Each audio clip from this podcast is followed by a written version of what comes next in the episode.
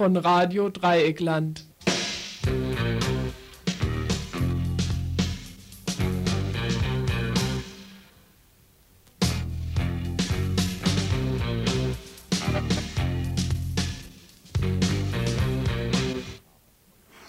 Guten Abend, liebe Hörerinnen und Hörer. Heute einmal mehr ein Tagesinfo in Schmalspurbesetzung. Das heißt, ein paar Leute haben sich zusammengefunden, die heute, obwohl sie nicht in ein Team hineingehören, trotzdem Info machen. Uns mangelt es immer noch an Personen, das wisst ihr ja, das ist das alte Lied. Das wollen wir euch auch nicht hier weiter vorsingen, sondern die Themenvorstellung. Ja, und da wird es gleich zu Anfang, zu Beginn ein äh, ganz aktuelles Thema geben, nämlich Afghanistan. Wer die Tagespresse ein bisschen verfolgt hat, wird gemerkt haben, dass sich in letzter Zeit die Meldungen zu Afghanistan wieder gehäuft haben. Dort äh, hat es nach dem Regierungswechsel nämlich Auseinandersetzungen gegeben zwischen Bürgerkriegsparteien, äh, zwischen den untereinander, zwischen den Bürgerkriegsparteien. Dazu gab's letzt, hatten wir letzte Woche ein Telefoninterview mit einem Menschen geführt, der mehrere Jahre dort in Afghanistan gelebt hat.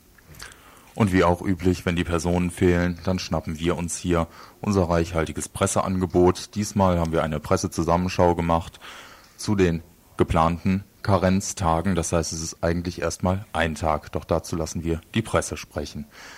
Danach ein Beitrag über geplante Häuserräumungen, Wohnungsräumungen in Köln. In Köln wurde vergangenen Dienstag äh, wurden zwei Häuser geräumt der Mauritiuswall, ein Haus, wo 30 Leute lebten und eine Schwulenkneipe, die unter, ihre Unterkunft hatte und ähm, ein, eine ehemalige Margarinefabrik, die vor einigen Monaten erst besetzt wurde und wo ein autonomes Jugendzentrum eingerichtet wurde. Sie wurden geräumt, wie gesagt, vergangenen Dienstag.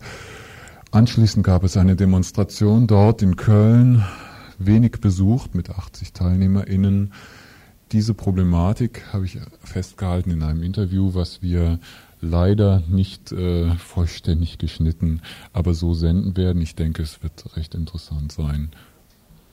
Außerdem ein Beitrag über und zur Taz. Die Tageszeitung in Berlin, sie wird äh, 13 Jahre alt, sie wurde 13 Jahre, ist 13 Jahre alt geworden. Dazu gab es einen ähm, Beitrag in der Wochenzeitung, in der WOT aus Zürich von Ilona Marenbach, Auszüge davon und ähm, Fragen an Michael Sontheimer. Michael Sontheimer ist nunmehr Chefredakteur oder in der Chefredaktion sitzend der Tageszeitung in Berlin. Ja, die Presse, die Zeitungen sind voll von Busch, Kohl, Jelzin und Konsorten, die sich dieser Tage in München treffen. Doch nicht nur diese Herrschaften treffen sich dieser Tage in München, sondern am Wochenende trafen sich auch mehrere tausend Gegnerinnen dieses sogenannten G7-Gipfels in München, um dort einen Kongress durchzuführen zu den Themen des Gipfels und zu äh, Themen von 500 Jahre Ausbeutung Lateinamerikas. Dieser Gipfel fand statt oder fand auch nicht statt, je nach Einschätzung ähm, dies vor allen Dingen, weil schon seit langem versucht wird, jegliche Opposition gegen das Gipfeltreffen der Reichen zu unterbinden. Hier ist von einigen Skandalen wird zu berichten sein. Außerdem auch noch ein Live-Interview, das wir eben gerade per Telefon geführt haben mit jemandem, der noch in München ist und der uns davon erzählt, was heute alles noch in München stattfand zur Ankunft der Leute und noch Ausschnitte aus einer Pressekonferenz zum Anti-WWG-Gipfel, die gestern stattfand. Und wenn ihr jetzt schon die Themen von Anfang vergessen habt, ist es kein Münchenschwer.info, aber dennoch, wir wollen jetzt direkt einsteigen. Die Telefonnummer hier in Freiburg, hier bei uns im Studio, ist wie immer die 31028 und damit beginnen wir.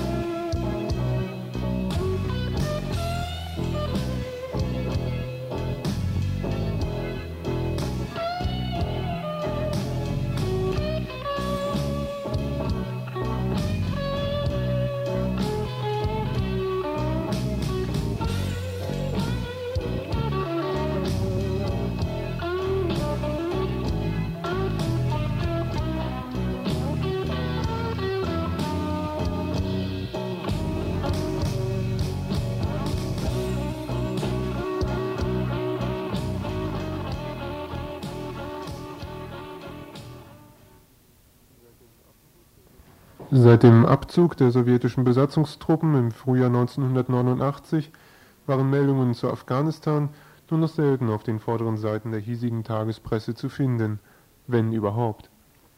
Dabei hatten die sowjetischen Truppen trotz jahrelanger militärischer Besatzung kein befriedetes Land hinterlassen. Im Gegenteil, das Land befand sich im Bürgerkrieg gegen die von den Sowjets eingesetzte Regierung. Sieben Bürgerkriegsgruppen kämpften in einem Land, das kaum größer ist als die wiedervereinigte Bundesrepublik, kämpften für den Sturz der prokommunistischen Regierung unter dem Präsidenten Najibullah. Najibullah wurde Mitte April dieses Jahres gestürzt. Allerdings nicht von den sieben zu Mujahedin zusammengeschlossenen Bürgerkriegsparteien, sondern von seinen eigenen Staatsministern. Nach dem Sturz Präsident Najibullahs übergaben die putschenden Ministern einer Versammlung der Mujahedin der Regierungsgewalt. Zu einem politisch wirksamen Organ reifte diese Versammlung der Mujahedin jedoch nicht, denn in ihr waren die sieben Bürgerkriegsparteien vereinigt und die konnten oder wollten sich auf eine gemeinsame Politik nicht einigen. So kam es, dass Parteien der ethnischen Minderheiten in Afghanistan wie Usbeken und Tadschiken aus den angrenzenden Gus-Staaten oder die dominierende Gruppe der Pashtun sich in dieser Versammlung gegenseitig blockierten und den Bürgerkrieg unter sich weiterführten Einige Leute befürchten für Afghanistan nun libanesische Verhältnisse. Jochen Hippler zum Beispiel, mit dem wir vergangene Woche ein Telefoninterview zur Situation in Afghanistan führten. Das Ganze, die ganzen Auseinandersetzungen oder dieser, dieser äh, Rücktritt von Najibullah, der geschah ja eigentlich oder sollte ja eigentlich geschehen im Rahmen dieses UN-Friedensplanes. Der sah ja auch eine Übergangsregierung vor unter dem Präsidenten Mojadidi ähm, der jetzt auch planmäßig zurückgetreten ist. Wer hat denn jetzt überhaupt die Macht in Kabul? Also niemand. In Kabul die Macht zu haben, ist nicht zu vergleichen mit normalen Regierungen in anderen Ländern, weil im Moment eine Situation eingetreten ist, dass zwar auf dem Lande zum Teil Ruhe oder überwiegend schon Ruhe eingekehrt ist und der Krieg aufgehört hat oder auf ganz kleiner Flamme Kämpfe weitergehen, aber in Kabul gibt es jetzt eine Situation, die zunehmend an den Libanon erinnert. Also man darf die Parallele nicht zu weit treiben. Aber immerhin ist da jetzt die Macht so verteilt, dass diejenigen Milizen verschiedener Bevölkerungsgruppen, verschiedener Ethnien, verschiedener Stämme, verschiedener Parteien oder auch Religionszugehörigkeiten ähm, die Macht so auf untereinander aufteilen, dass immer der die Macht hat, der gerade strategisch ähm, die meisten Gewehre im richtigen Stadtbezirk hat, wenn man das mal zynisch sagt. Das heißt, ähm, die Macht liegt im Moment militärisch einerseits bei den usbekischen Milizen des General Dostam, zweitens bei den Milizen von Massoud, von Ahmed Shah Massoud, ein Tadschike, und drittens, aber außerhalb Kabuls, bei den pashtunischen Einheiten von Herrn Hekmatja, der eben besondere Schwierigkeiten macht, die Regierung zustande zu kriegen. Also das sind die militärischen Kräfteverhältnisse. Und wer jenseits von denen jetzt irgendwelche Regierungsposten bekleidet, ist relativ uninteressant, weil die Regierungsstrukturen, die zivilen Verwaltungsstrukturen sowieso zum großen Teil nicht mehr existieren. Und welche Ziele verfolgen denn gerade diese drei eben von dir genannten Gruppen? Also Hekmatja verfolgt das Ziel, Präsident zu werden und das Land umzuformen. Hekmatjan wird bei uns ja immer so als Fundamentalistenführer bezeichnet und ist das natürlich auch, aber er ist im Gegensatz zu den meisten anderen Fundamentalisten, also islamischen fundamentalistischen Führern in Afghanistan, eigentlich revolutionär. Also Hekmatjan ist ein reaktionärer, halbfaschistischer Reaktionär, der das Land Afghanistan, was eigentlich nicht regierbar ist vom Zentrum aus, mit so quasi marxistisch-leninistischen Organisationsstrukturen, also Kaderstrukturen seiner Partei, versucht durchzuorganisieren. Das ist für Afghanistan ein revolutionäres Projekt, weil üblicherweise die Regierung keine Chance hat, das Land zu regieren. Und er möchte das aber tun und natürlich selbst und persönlich. Okay. Massoud ist im Gegensatz zu Hekmatyar ein Kommandant, der immer im Land gekämpft hat gegen die sowjetische Besatzung, gegen die Regierung in Kabul, gewisse charismatische Fähigkeiten hat und eben politisches Gespür und Tadschike ist, genau wie der jetzige neue Präsident Rabani.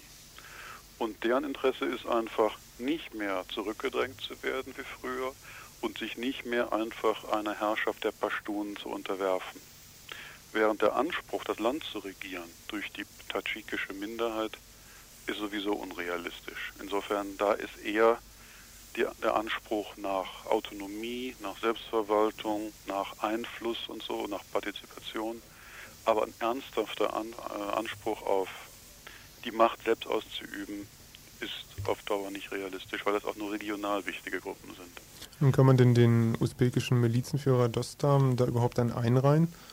Ja, der hat eine Doppelfunktion. Einerseits eben Usbeken zu repräsentieren als usbekischer Milizenführer, aber andererseits war Dostam immer eigentlich auch ein Söldner, der halt seine 40.000 Soldaten oder Truppen immer an die Regierung Najibullah vermietet hat. Also, aber da jetzt niemand mehr da ist, der ihn bezahlen kann, ist es gleichzeitig jetzt aber so eine Art Unabhängigkeit. Das heißt, dieses Eingebundensein in eine Regierungsstruktur ist jetzt viel, viel schwächer, weil er eigentlich als Verbündeter von Präsident Najibullah, den Najibullah dann praktisch abgesetzt hat, also machtmäßig, eine Schlüsselposition hat auch in der neuen Regierung, aber nicht mehr so leicht zu kontrollieren ist wie früher. Nun sieht dieser UN-Friedensplan für, die, für Afghanistan ja auch freie Wahlen vor. Wann, wann sollen die dann durchgeführt werden und darf man sich dann davon überhaupt nun wirklich ein Ende dieses ja faktisch immer noch bestehenden Bürgerkrieges versprechen? Nee, natürlich nicht, aber dieser UNO-Friedensplan ist natürlich jetzt ein Witz. Also vor der, der UNO-Friedensplan diente dazu, die Regierung Najibullah aus dem Amt zu kriegen, und zwar gesichtswahrend.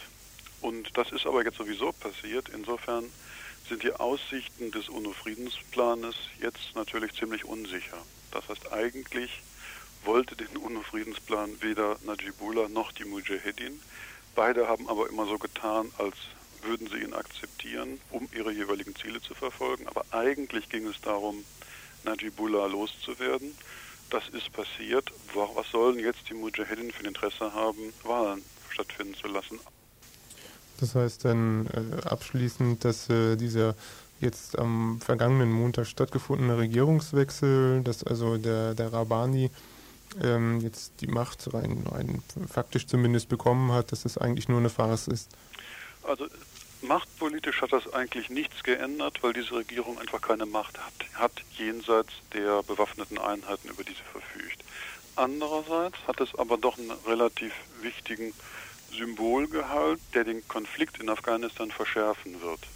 Jetzt ist nämlich die Lage so, dass die Schlüsselpositionen in Kabul von fast ausschließlich nur noch von nationalen Minderheiten, von ethnischen Minderheiten besetzt sind. Rabbani ist Tadschike als Präsident, egal ob der was zu sagen hat oder nicht. Massoud, der Verteidigungsminister und der auch äh, Verbündete von Rabbani, ist Tadschike. Der hat halt die Gewehre. Und General Dostam ist Usbeke, nicht eingebunden in diese ganze Mujahedin-Struktur. Das heißt, die drei wichtigsten Posten und dann auch viele von den Nachgeordneten sind jetzt symbolisch in den Händen der Minderheiten konzentriert. Und das führt dazu, dass die pashtunische Mehrheit, also eine knappe Mehrheit, jetzt stärker sich an den Rand gedrängt fühlt. Und das wird dazu führen, dass die an sich nicht besonders starke Position von Hekmatyar sich stärken wird, weil die Pashtunen im Land sozusagen als Reflex gegen die Minderheiten sich jetzt hinter den einzigen starken pashtunischen Führer stellen werden. Wie die Tageszeitung vom heutigen Tage meldet, sind bei Raketenangriffen auf die afghanische Hauptstadt Kabul am Samstag nach Regierungsangaben mindestens 50 Menschenleben, Menschen ums Leben gekommen. Das Verteidigungsministerium macht die Truppen von Hekmatyar für die Angriffe verantwortlich. Hekmatyar, so schreibt die Taz weiter, habe sich geweigert, der Aufforderung des neuen Präsidenten Rabbani zum Rückzug aller schwer bewaffneten Mujahedin-Kämpfer aus Kabul nachzukommen. Hekmatyar wiederum, so die Taz weiter, weise die Schuld für die chaotischen Verhältnisse in der Hauptstadt dem der usbekischen Miliz des Generals Dostum zu. In Afghanistan sind bereits in den vergangenen Tagen bei Kämpfen zwischen rivalisierenden Mujahedin-Gruppen zahlreiche Menschen getötet worden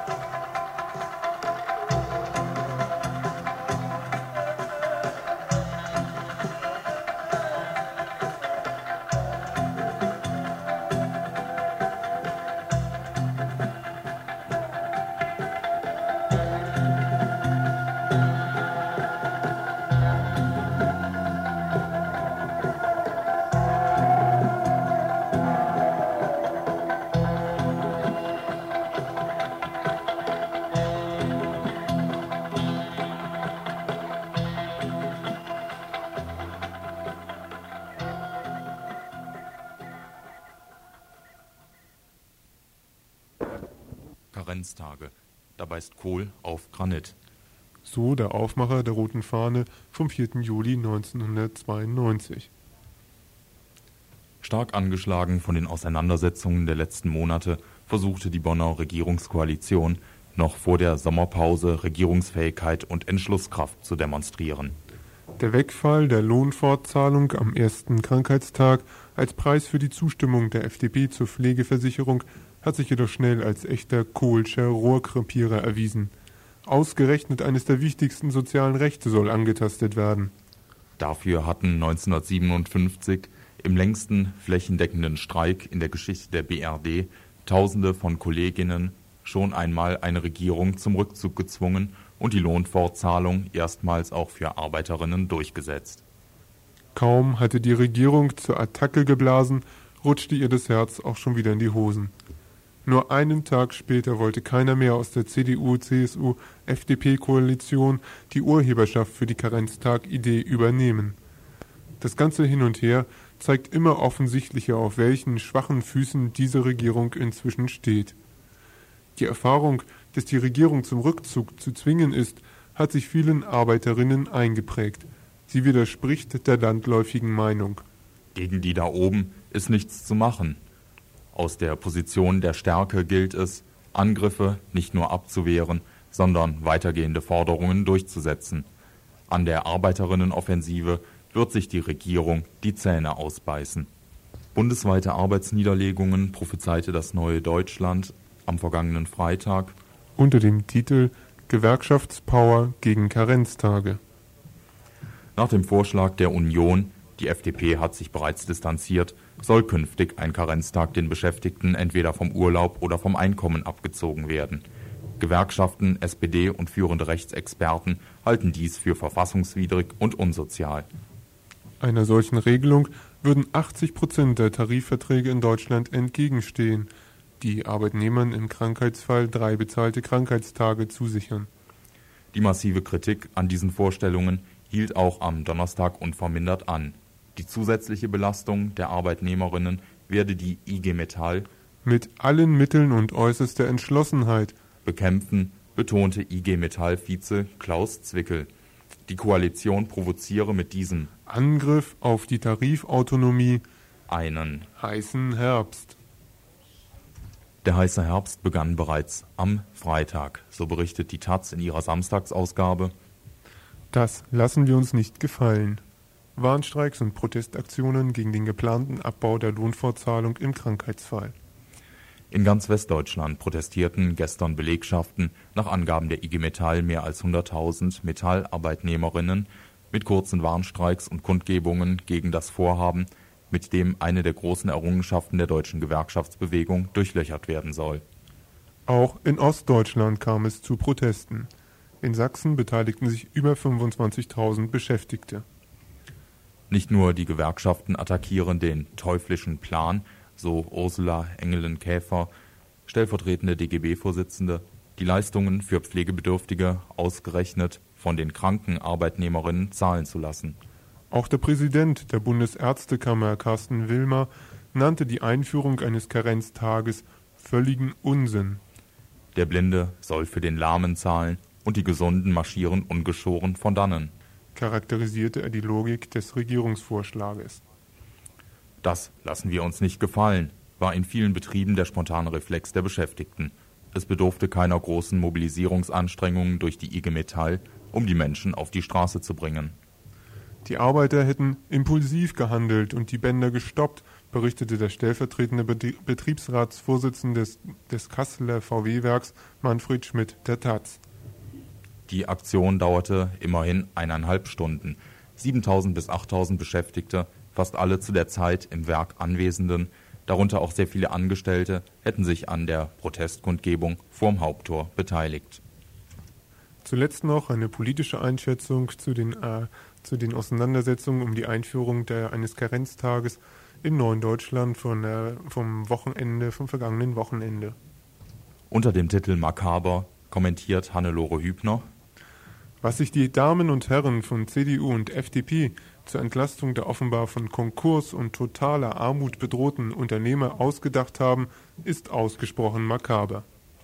Ganz abgesehen davon, dass die gegenwärtige Rechtslage der Einführung von Karenztagen entgegensteht und zur Aufkündigung des größten Teils der Tarifverträge führen würde, ist es mehr als bezeichnend, wenn jemand auf die Idee kommt, Kranke für Pflegebedürftige zahlen zu lassen, um Unternehmergewinne zu schonen. Und nicht weniger peinlich ist es, wenn ein Großverdiener wie CDU-Generalsekretär Hinze von Otto Normalverbraucher Solidarität einfordert. Wir haben heute im Durchschnitt 30 Urlaubstage. Einen Tag für die alten Menschen zu geben, ist da nicht zu viel. So viel Scheinheiligkeit ist kaum noch zu überbieten. Politikerinnen und ihre Beamten und Beamtinnen haben sich doch schon lange wie alle Höherverdienenden aus jeder Solidargemeinschaft verabschiedet und werden auch bei der Pflegeversicherung außen vor gelassen. Den Kleinen Solidarität zu verordnen, selbst aber dezente Rückhalt, Zurückhaltung zu üben, ist schon schlimm genug. Nun aber auch noch ausgerechnet den Kranken die Pflichten der Arbeitgeber aufbürden zu wollen, ist schlicht ein politischer Skandal.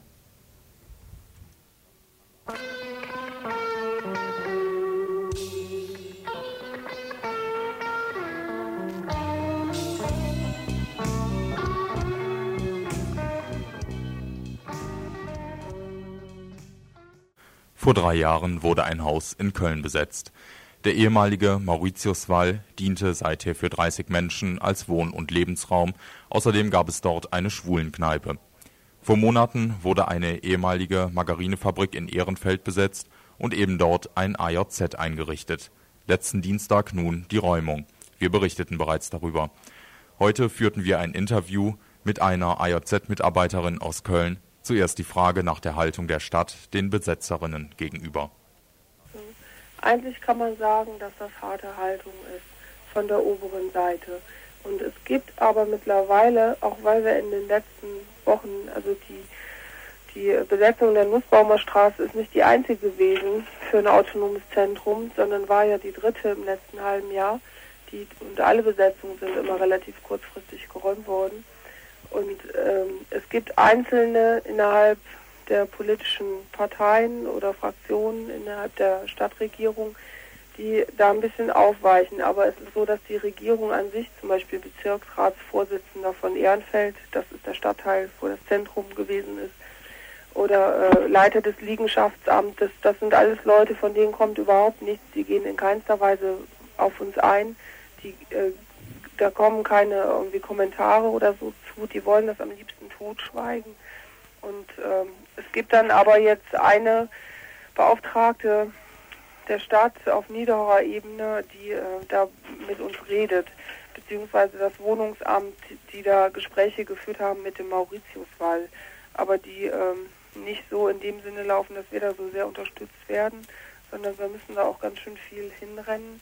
Und das ist jetzt mal ein bisschen was, wo wir denken, dass wir mit den letzten beiden Besetzungen auch ein bisschen was erreicht haben nämlich dass wir zumindest mal irgendwie in diese Behörden reinkommen, auch wenn wir da jetzt nicht so, äh, man jetzt nicht sagen kann, dass wir da gut durchgekommen sind oder so. Und die Presse ist auch ganz schlecht. Also die Kölner Presse, die ist irgendwie überhaupt nicht auf unserer Seite. Wie ist denn das? Äh, Köln ist ja eine relativ große Stadt. Wenn hier in Freiburg von Besetzung die Rede ist, dann äh, ist es recht schwierig, da eben auch eine, eine halbwegs eine, ja, eine Masse zu mobilisieren, die da irgendwie auch dahinter stehen. Äh, wie sieht denn das im Moment in Köln aus? Es gab eine Demo. Wann, wann war die? Die Demo ist gewesen äh, am Tag nach der Räumung. Da sind ungefähr 80 Leute hingekommen. Das Spektrum, was da vertreten war, das war relativ breit, aber eben auch nicht viele. Und ich glaube, das ist dann ähnlich wie in Freiburg. Und auch in dem Zentrum. Also es sind eigentlich insgesamt viele Leute hingekommen. Und es wurde auch insgesamt befürwortet, so eine Besetzung zu machen, auch mit Kritiken und Widersprüchen. Aber äh, viele finden das gut. Nur ist es nicht so, dass jetzt so die Massenbewegung da äh, sich organisiert und dafür auf den Straßen ist und dafür kämpft. Also es ist, glaube ich, so, wie das im Moment viele in ihren Städten erleben, auch genauso in Köln. Wie wird denn das jetzt weitergehen? Also, seid, also die Besetzerinnen und Besetzer sind jetzt erstmal quasi wieder rausgeschmissen worden, aber drei, also da, da dass es so viele Besetzungen hintereinander gegeben hat. Das heißt ja eben auch, dass der, ähm, dass der Wunsch nach einem äh, AZ ähm, und auch der Wunsch nach, nach selbstbestimmten Wohnen relativ ungebrochen ist. Also ja, ist auch. Und die Erfahrung in dem Zentrum, da in den fünfeinhalb Wochen in der Nussbaumer Straße, die haben uns auch sehr bestärkt darin, dass es für uns sehr wichtig und gut ist. Und wir hatten da einfach eine Zeit, in der wir das leben konnten. Das war mal mehr als ein Wochenende, wie, wir, wie das sonst meistens war. Und wir werden, ähm, also es ist ja auch sowieso nicht das Einzige, was es an Besetzungen gab. Es gibt auch den Bauwagenplatz in Köln und das Ferkulum und SSK-Häuser. Und wir werden äh, am Samstag, den 11., eine große Demo machen äh, für, gegen Wohnungsnot und für selbstbestimmte Räume und zum Erhalt der besetzten Häuser und Zentren und auch wegen den Räumungen, die jetzt gewesen sind. Und äh, danach wird es mehrere Aktionen geben und wir wollen natürlich dahin, dass wir ein Zentrum kriegen. Das ist uns total wichtig. Ja, eine, eben so eine Mehrheit dazu oder so ein, also ein Bewusstsein überhaupt erstmal zu schaffen. Also wie siehst du das überhaupt so von der Thematik her? Selbstbestimmten Wohnraum, das klingt ja erstmal wunderbar. Aber die meisten verstehen darunter im Moment überhaupt erstmal Wohnraum zu finden. So eine mhm. Diskussion um, um Inhalte irgendwie von, von Wohnmöglichkeiten und Projekten und so, das ist ja im Moment relativ abge, abgesagt. Ne? Ja, auch in den konkreten Erfahrungen da mit dem Zentrum ist das so gewesen, dass Anwohner das zum Beispiel zum Teil ganz gut fanden oder Leute, die das mitgekriegt haben, weil das mal was anderes ist. Also zum Beispiel leben sehr viele Ausländerinnen in Ehrenfeld, in dem Stadtteil da. Und äh, da sagen selbst die Grünen und Teile der SPD, dass es eigentlich irgendwie so ein Ausländerinnenzentrum bräuchte in Ehrenfeld. Es gibt kein Jugendzentrum in Ehrenfeld. Für die Kinder ist zu wenig Platz. Und wir sind da von Kindern und Jugendlichen auch viel besucht worden, hatten damit auch zum Teil Probleme, weil dann diese ganzen Bandenwirtschaft da unter den Jugendlichen, die schwappt uns dann auch ins Zentrum rein.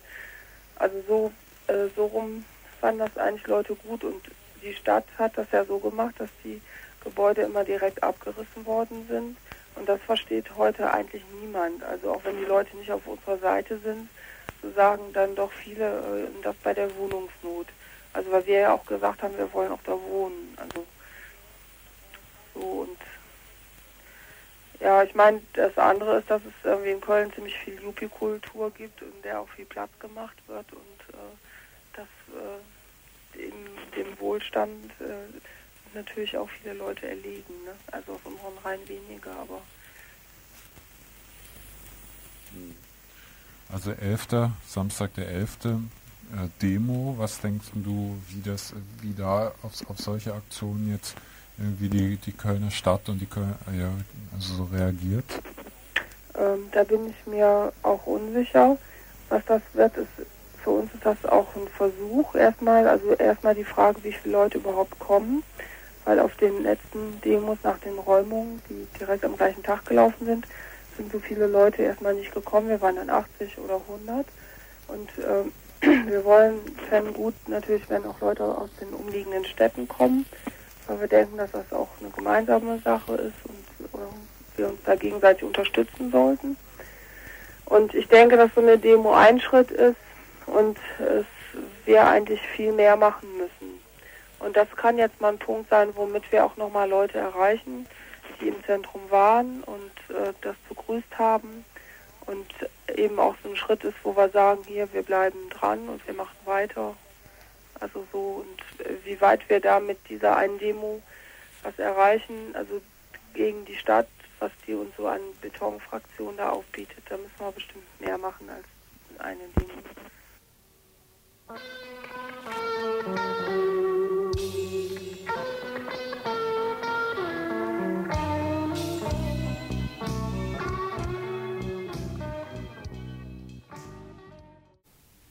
13 Lenze zählt sie, die alternative Tageszeitung in Berlin.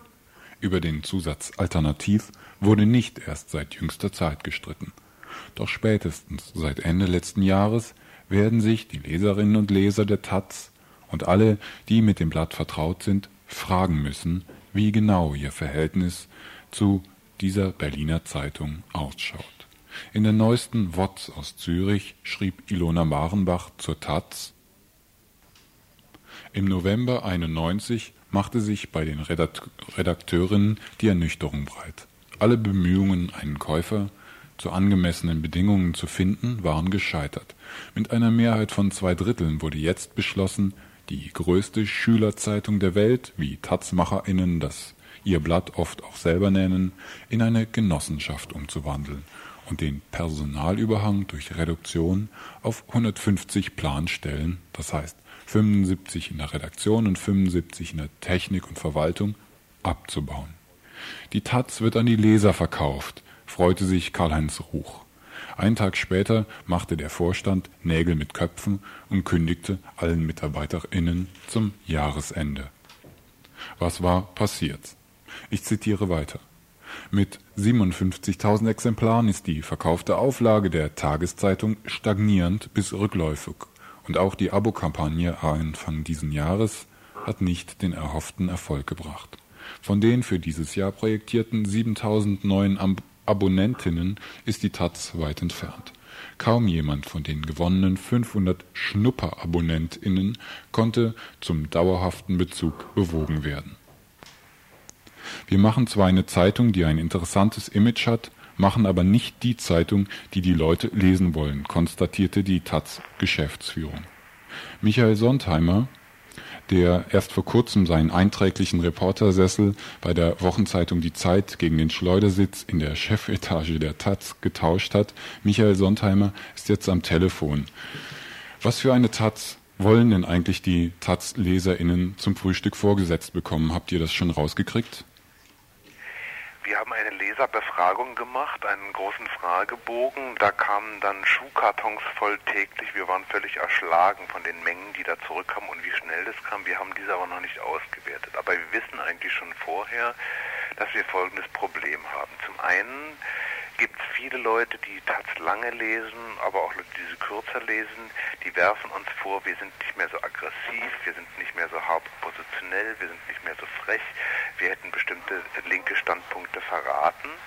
Und dann auf der anderen Seite gibt es äh, Leserinnen und Leser, äh, die sagen, äh, in der Taz sind zu wenig Nachrichten drin, wir haben keinen Nachrichtenüberblick, sie ist uns nicht sehr seriös genug. Das heißt, sie wollen im Grunde das, was die FAZ liefert oder die Süddeutsche auch in der Taz haben. Im Grunde sind wir also mit einer doppelten Erwartung konfrontiert, die sich zum Teil gegenseitig ausschließt. Gleichzeitig gibt es aber, äh, ist es durchaus so oder mehrheitlich so, dass die gleichen Leser beides von der Taz wollen. Also die alte Taz, die also ein ganz klares äh, Organ oder eine Stimme der Gegenkultur, der Gegenöffentlichkeit war, die also einen ganz eindeutigen radikalen politischen Standpunkt bezogen hat, aber gleichzeitig auch dann die, äh, ja, die Seriosität und die breite Information, die zum Beispiel die FAZ hat.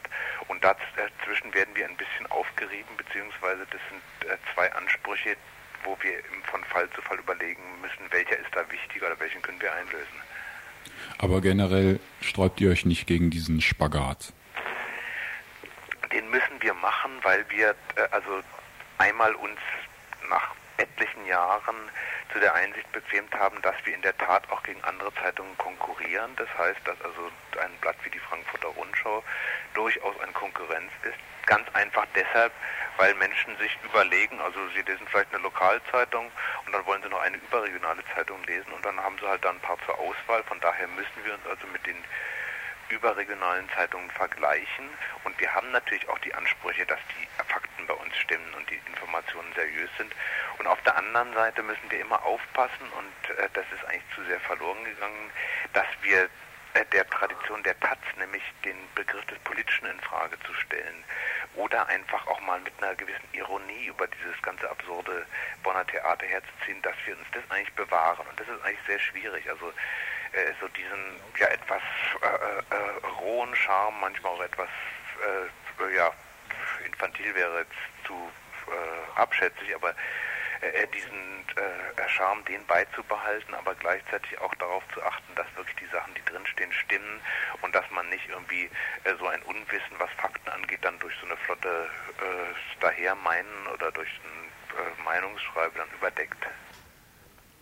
Die Taz möchte konkurrenzfähig am Markt bleiben. Dazu sollte es eben diese Strukturreform geben. Seit Anfang diesen Jahres ist sie ja jetzt eben auch auf dem Weg. Strukturreform, ich zitiere aus dem Beitrag von Ilona Marenbach, Strukturreform, das beinhaltet nicht nur Besinnung auf die eigenen Pro eigentlichen professionellen Aufgaben, die du eben angesprochen hast, und damit einhergehend die Trennung der Redaktion von der Unternehmensleitung, sondern auch die Einführung neuer Ressorts etc.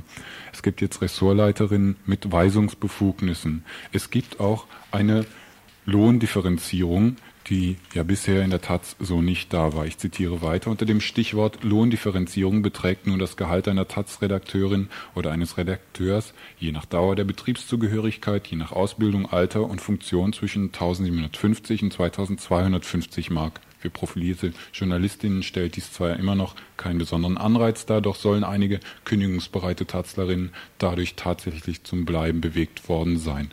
Das, Michael Sondheimer, das bewegt sich ja momentan alles noch auf diesen, ähm, ja, also innerhalb der Redaktion. Es gab ja eben die, Disku die Diskussion, lief ja eigentlich entlang der RedakteurInnen und der Leute von Technik und, und, ähm, und Druck. Äh, hat sich denn da eigentlich innerhalb dieser Diskussion, dieser Auseinandersetzung eine Lösung ergeben? Also Druck muss man dementieren, wir lassen drucken, aber es gab in der Tat traditionell immer so einen Klassenkampf zwischen Technik und Redaktion. Ich muss sagen, den, so wie ich den aus den ersten Jahren kenne, gibt es den nicht mehr. Es gibt aber auch jetzt in den nicht redaktionellen Bereichen, also Leute, die im Vertrieb arbeiten oder in der Anzeigenabteilung, auch dort gibt es jetzt differenzierte Gehälter. Die Gehälter bestimmen sich im Wesentlichen durch die Betriebszugehörigkeit und die Berufserfahrung. Die, äh, Unterschiede sind da nicht besonders groß. Die Zahlen in diesem Artikel stimmen auch nicht ganz. Also jemand, der in der Redaktion arbeitet, verdient mindestens 2000 netto äh, im Monat und das geht rauf, ich würde sagen, bis 2500 ungefähr, äh, sogar ein bisschen mehr. Äh, wir haben versucht, hier äh, professionelle Strukturen einzurichten. Das heißt, es gibt Ressorts und es gibt Ressortleiter, bloß die funktionieren noch nicht. Also wenn, wenn man 13 Jahre in einem kollektiven Gebilde die Zeitung gemacht hat und jeder versucht hat, sich anarchisch da durchzusetzen, dann ist es auch zu viel zu erwarten, dass das jetzt äh, wirklich funktioniert. Und äh, so eine Horrorvorstellung, dass da irgendjemand sich hinstellen würde und dies und jenes anweisen und dann da äh, ein paar Redaktionssklaven dann brav diese Anweisungen ausführen, ist sowieso völlig tatzfremd. Also das äh, passiert weder noch ist es äh, angestrebt. Wir müssen bloß dazu kommen, dass wir äh, Entscheidungsstrukturen haben, wo äh, verantwortliche Entscheidungen getroffen werden und nicht wie früher man sich einmal in der Woche zu einem Plenum tritt, äh, trifft und dann wird halt debattiert und irgendwie abgestimmt oder auch nicht und dann der nächsten Woche sind die Mehrheitsverhältnisse wieder anders, dann wird wieder was völlig anderes beschlossen und gemacht wird dann letztlich überhaupt nichts, weil auch niemand für die Umsetzung verantwortlich ist. Also wir versuchen eigentlich hier durchaus demokratische Strukturen, denn wir haben auch ein Redaktionsstatut, was die Redaktion wirklich weitgehend schützt, also wo auch die äh, äh, Möglichkeiten der Chefredaktion begrenzt sind. Das ist mittlerweile hier beschlossen worden. Die Taz bleibt also ihrer demokratischen, egalitären Tradition durchaus treu, versucht aber gleichzeitig auch etwas effektivere Strukturen zu schaffen, dass eben auch bestimmte Dinge dann irgendwie äh, Probleme schneller beseitigt werden, auch bestimmte Dinge schneller verändert werden können. Zu den demokratischen Strukturen wollte ich doch da mal ganz kurz nachfragen. Ähm, ging dann aber eben auch unter anderem aus diesem Artikel hervor, dass ja eben gerade in diesen Auseinandersetzungen ähm, es dann eben auch einmal diese generelle Kündigung gab, was dann aber eben auch dazu geführt hat, dass einige Leute einfach gänzlich aus dem Taz-Projekt ausgestiegen sind. Leute, die ja, denke ich mal, auch eben eine inhaltliche Kritik an den Strukturen, wie sie sich so entwickelt haben, hatten.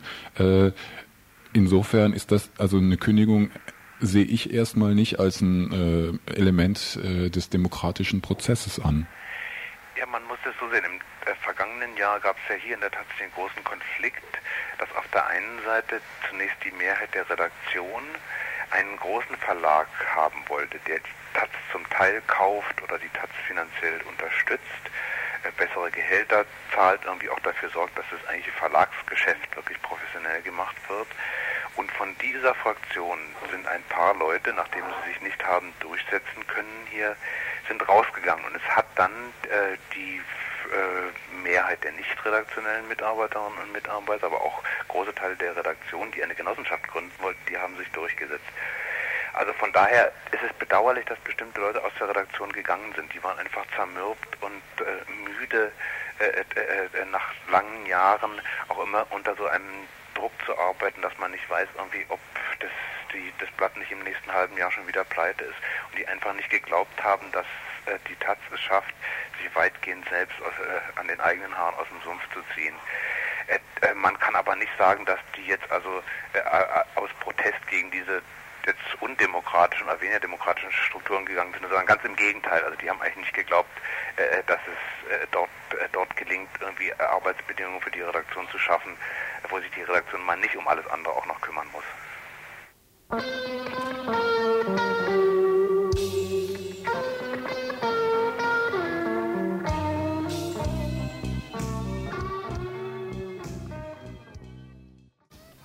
Ja, es hat sich langsam rumgesprochen. Die Staatsmänner der sieben reichsten Länder der Erde treffen sich in München zu einem sogenannten Weltwirtschaftsgipfel. Für sie stellt es wohl die gesamte Weltwirtschaft dar. Wie sehr sich diese Leute bereits schon von der gesellschaftlichen Realität entfernt hat, zeigt sich immer wieder in diversen Kleinigkeiten, die die lokale Boulevardpresse in München mit Vergnügen ausbreitet. So zum Beispiel eben, dass das Hotel Sheraton für zweieinhalb Millionen Mark umgebaut werden musste für Herrn Busch, der dort nächtigt. Oder dass die Residenz komplett verkabelt wurde und die Denkmalschützer Angst haben um ihre Objekte, die sie in den ganzen historischen Städten Münchens haben. Skandale gab es allerdings auch genügend äh, im Vorfeld schon, denn wo so viel Arroganz sich trifft, ist der Widerstand und die Opposition nicht weit.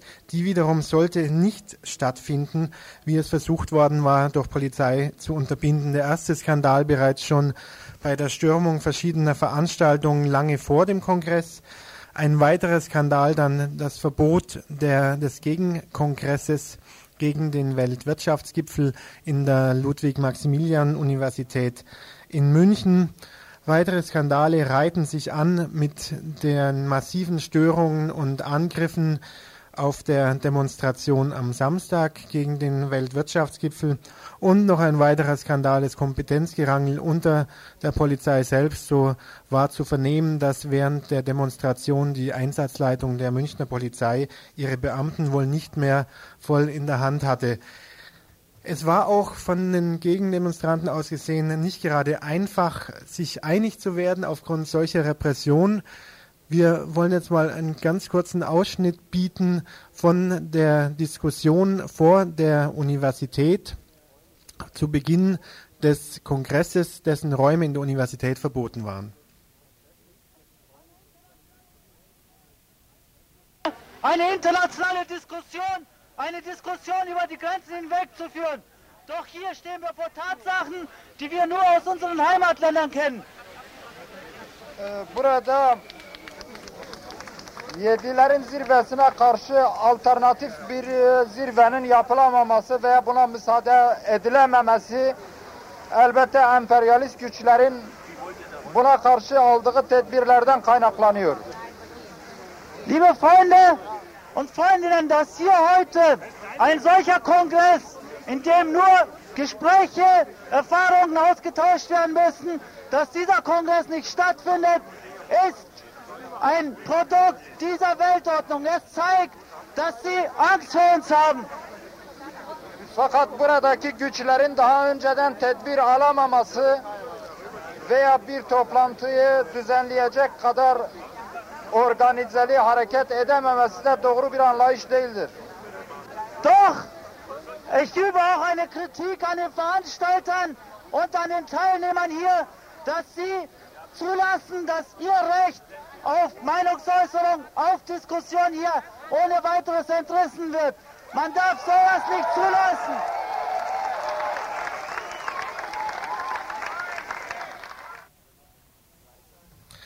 Ja, soweit war das also am Freitag, am Freitagabend, als der Kongress stattfinden sollte. Es wurde dann nicht in die Universität reingegangen, was hinterher noch von vielen Teilnehmern des Kongresses kritisiert wurde und es formierte sich ein Demonstrationszug zu einer Kirche in der Münchner Innenstadt, die kurzfristig bereitgestellt worden war. Auf einer Pressekonferenz zu Ende des Kongresses wählte Martin Kohr vom Third World Network in Malaysia, einer der vielen ausländischen Gäste, noch weitere Worte, um dieses Vorgehen der bayerischen Polizei und des bayerischen Staates zu kritisieren. They are poor. I'm very surprised coming here to find that even a congress like this of a few hundred people is sort of not allowed to take place in a university. In many of the countries in our so-called corrupted third world with no democracy, we will allow a counter congress in a university. So I don't understand how this can take place in Germany in a time like this. Äh, diese Herren von hier, frei übersetzt, äh, klagen darüber, dass in der dritten Welt in vielen Ländern keine Demokratie herrscht, dass die Menschenrechte verletzt werden. Umso mehr bin ich darüber überrascht, äh, dass ich in die Bundesrepublik komme und äh, feststelle, äh, dass hier demokratische Rechte verwehrt werden. Äh, in vielen der Länder, die als korrupt bezeichnet werden, wäre es kein Problem, einen derartigen Gegenkongress in einer Universität durchführen zu lassen. Soweit also Martin Kohr. Doch diese Behinderung durch Polizei und gesetzliche Verbote, zuletzt noch bestätigt durch das Verwaltungsgericht, das Bayerische, führten äh, zu großen Diskussionen auch unter den Teilnehmern, die teilweise quer durch die Foren gingen oder auch unterschiedliche, auf unterschiedliche Foren sich verteilten. Neben mir sitzt jetzt äh, Ute, die teilnahm am Forum 3 zu äh, Ökoimperialismus. Kannst du mal kurz schildern, wie bei euch diese Diskussion lief? Ja, bei uns war klar, dass das ganze Forum eigentlich dazu bereit war, am Freitagabend die Uni zu besetzen. Und zwar mit den Argumenten, dass es auf der einen Seite erstmal nicht möglich ist, Leute aus dem Widerstand international einzuladen und dann, wenn die Uni offen ist, ähm, freitagsabends eben nicht auch hier, wenn schon so viele Leute in München sind, Widerstand zu üben und die Uni als demonstrativen Akt eben äh, zu besetzen. Dann war es so, dass äh, diese Gegenveranstaltungen oder diese Kongressveranstaltungen dann dezentral durchgeführt wurden, oft außerhalb von München in den Vororten. Es war sehr schwierig hinzukommen, es kam zu Zeitverzögerungen. Der Kongress, so wurde gesagt, kann so nicht stattfinden, jedenfalls nicht in der geplanten Form denn äh, es war einfach zu wenig Zeit, dann wirklich zu diskutieren. Ja, und dann was. Was verunmöglicht worden war, ist, dass äh, unter den einzelnen Foren eine Kommunikation stattfindet, mhm. da die teilweise kilometerweit voneinander lagen und man wirklich nicht mehrere Foren gleichzeitig einfach äh, besuchen konnte. Ja, und dann war es auch schließlich noch so, dass ein Teil der Veranstaltungen des Gegenkongresses dann auch in Kirchen stattfanden. Und es gab eben Referenten und Referentinnen, die gesagt haben, wir wollen nicht in Kirchen über unsere Themen reden und deswegen dann den Gegenkongress insgesamt abgelehnt haben. Und so war das dann eben auch in dem Forum, Forum Ökoimperialismus. Die ganze Stimmung war getrübt und es wurde eigentlich viel mehr darüber diskutiert, was denn jetzt zu tun gewesen wäre, als über die inhaltlichen Schwerpunkte, die angekündigt waren. Mhm. Ja, gehen wir nochmal zu den Inhalten des Kongresses über. Wir haben hier äh, Statements von zwei Foren ausgewählt. Das eine Forum Weltwirtschaft, Forum 7, dazu Verena Rosenke, die das in der Pressekonferenz darstellte. Weltwirtschaft. Ähm, Hauptargument für uns war, Dinge zur Sprache zu bringen, auf die Tagesordnung zu setzen, die bei dem offiziellen G7 nämlich von der Tagesordnung verschwinden, überhaupt nicht mehr berücksichtigt werden. Das heißt, die ganze Problematik dritte Wild, Verschuldung, äh, die zunehmende oder zunehmend sich verschlechternde, verschlechternde Situation in den Drittweltländern und eben auch in Osteuropa. All das soll nicht verhandelt werden. Was verhandelt wird, ist, wie der Konjunkturaufschwung in den Ländern der G7 zustande gebracht werden kann. Und unsere Intention ist, genau da eine Gegenöffentlichkeit herzustellen. Das heißt, wir haben in unserem Forum Weltwirtschaft uns hauptsächlich auseinandergesetzt kritisch auseinandergesetzt mit den Diskussionen um GATT, mit dem offiziellen Schuldenmanagement, das dazu geführt hat, dass die Länder der dritten Welt heute noch um ein Vielfaches höher verschuldet sind als Anfang der 80er Jahre. Wir haben uns auseinandergesetzt mit den Folgen der Strukturanpassungspolitik, wie sie nach wie vor von den Bretton Woods-Organisationen durchgezogen wird, obwohl klar ist, dass damit nichts erreicht wird. Selbst in ihren eigenen Berichten müsste jetzt schon hingehen äh, und feststellen, dass sich all das, was durch Strukturanpassung äh, in die Wege geleitet werden soll, nicht realisieren lässt. Im Gegenteil, die äh, Lage der Bevölkerung und da speziell auch der Frauen. Das war ein Anliegen unserer Referentin aus Sambia, Frau Motale vom Sambischen Kirchenrat hat das sehr eindringlich dargelegt. Das Hauptleidtragende der Strukturanpassungspolitik die Frauen in den Ländern der dritten Welt sind. Das ist uns sehr wichtig gewesen festzustellen. Wir haben uns weiter damit äh, auseinandergesetzt mit GATT. Auch das ist ja ein Punkt, der von den G7 hier möglichst schnell zur Seite geschoben wird, weil sie sich selbst erstens nicht einigen können und zweitens, weil äh, ja immer so getan wird, als sei dies schon im Interesse der Drittfeldländer, was dort an Neuen auf den Tisch kommen wird. wird. Äh, die Analysen unserer Referentin und unserer Diskussion kommen allerdings da zu einem ganz anderen Schluss. Und zwar, äh, Martin Korr kann das vielleicht gleich nochmal selbst äh, weiter ausführen.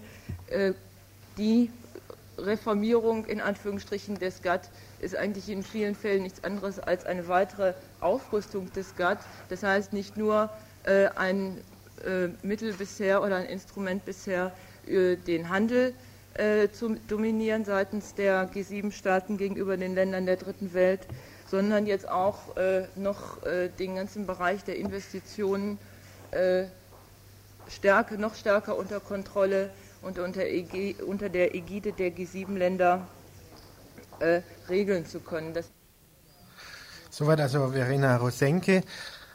Im Forum 1 ging es um 500 Jahre Kolonialismus und um Menschenrechte in der neuen Weltordnung. Aus der Schlusserklärung dieses Forums hier nochmal kurz ein paar Sätze.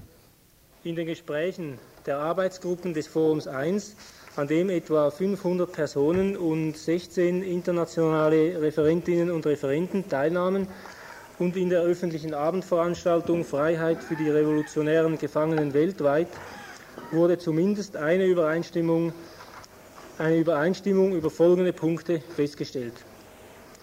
Wir unterstützen alle revolutionären Bewegungen und setzen auf eine neue internationale Zusammenarbeit. Wir kämpfen gegen eine Weltordnung, die zwei Milliarden Menschen auf unserem Planeten in absoluter Armut, ohne Dach über dem Kopf, ohne medizinische Versorgung, ohne Essen, Bildung und ohne Möglichkeit der kulturellen, sexuellen und persönlichen Entfaltung und ohne menschliche Würde zu halten versucht. Wir fordern Freiheit für alle politischen Gefangenen weltweit, hoch die internationale Solidarität. Soweit also Forum 1. Als drittes Forum, wo wir uns noch hier ausgesucht haben, war Forum 3 Ökoimperialismus. Dazu kann uns die Ute noch mal Inhaltliches sagen, ganz kurz. Ja, im Forum 3 Ökoimperialismus war Konsens, dass die, das Thema Ökologie in der Öffentlichkeit falsch behandelt wird und auch innerhalb der Linken äh, einen ähnlichen Stellenwert hat wie auch das Thema Feminismus, nämlich ein, ein, ja, eine Stellung am Rand und es wird nicht richtig ernst genommen. Äh, Sie haben gesagt, dass äh, Ökoimperialismus genauso die herrschenden Strukturen prägt, wie das Feminismus, also oder das Patriarchat eben auch tut und dass deswegen stärker auch in der Linken über dieses Thema nachgedacht werden muss. Ansonsten gab es eine Auseinandersetzung über die Grünhelme als neueste Waffe imperialistischer Politik. An diesem Thema soll auch weitergearbeitet werden. Und dann war natürlich ganz großes Thema die Atompolitik in den Gussstaaten. Ja, soweit mal zum Forum Ökologie.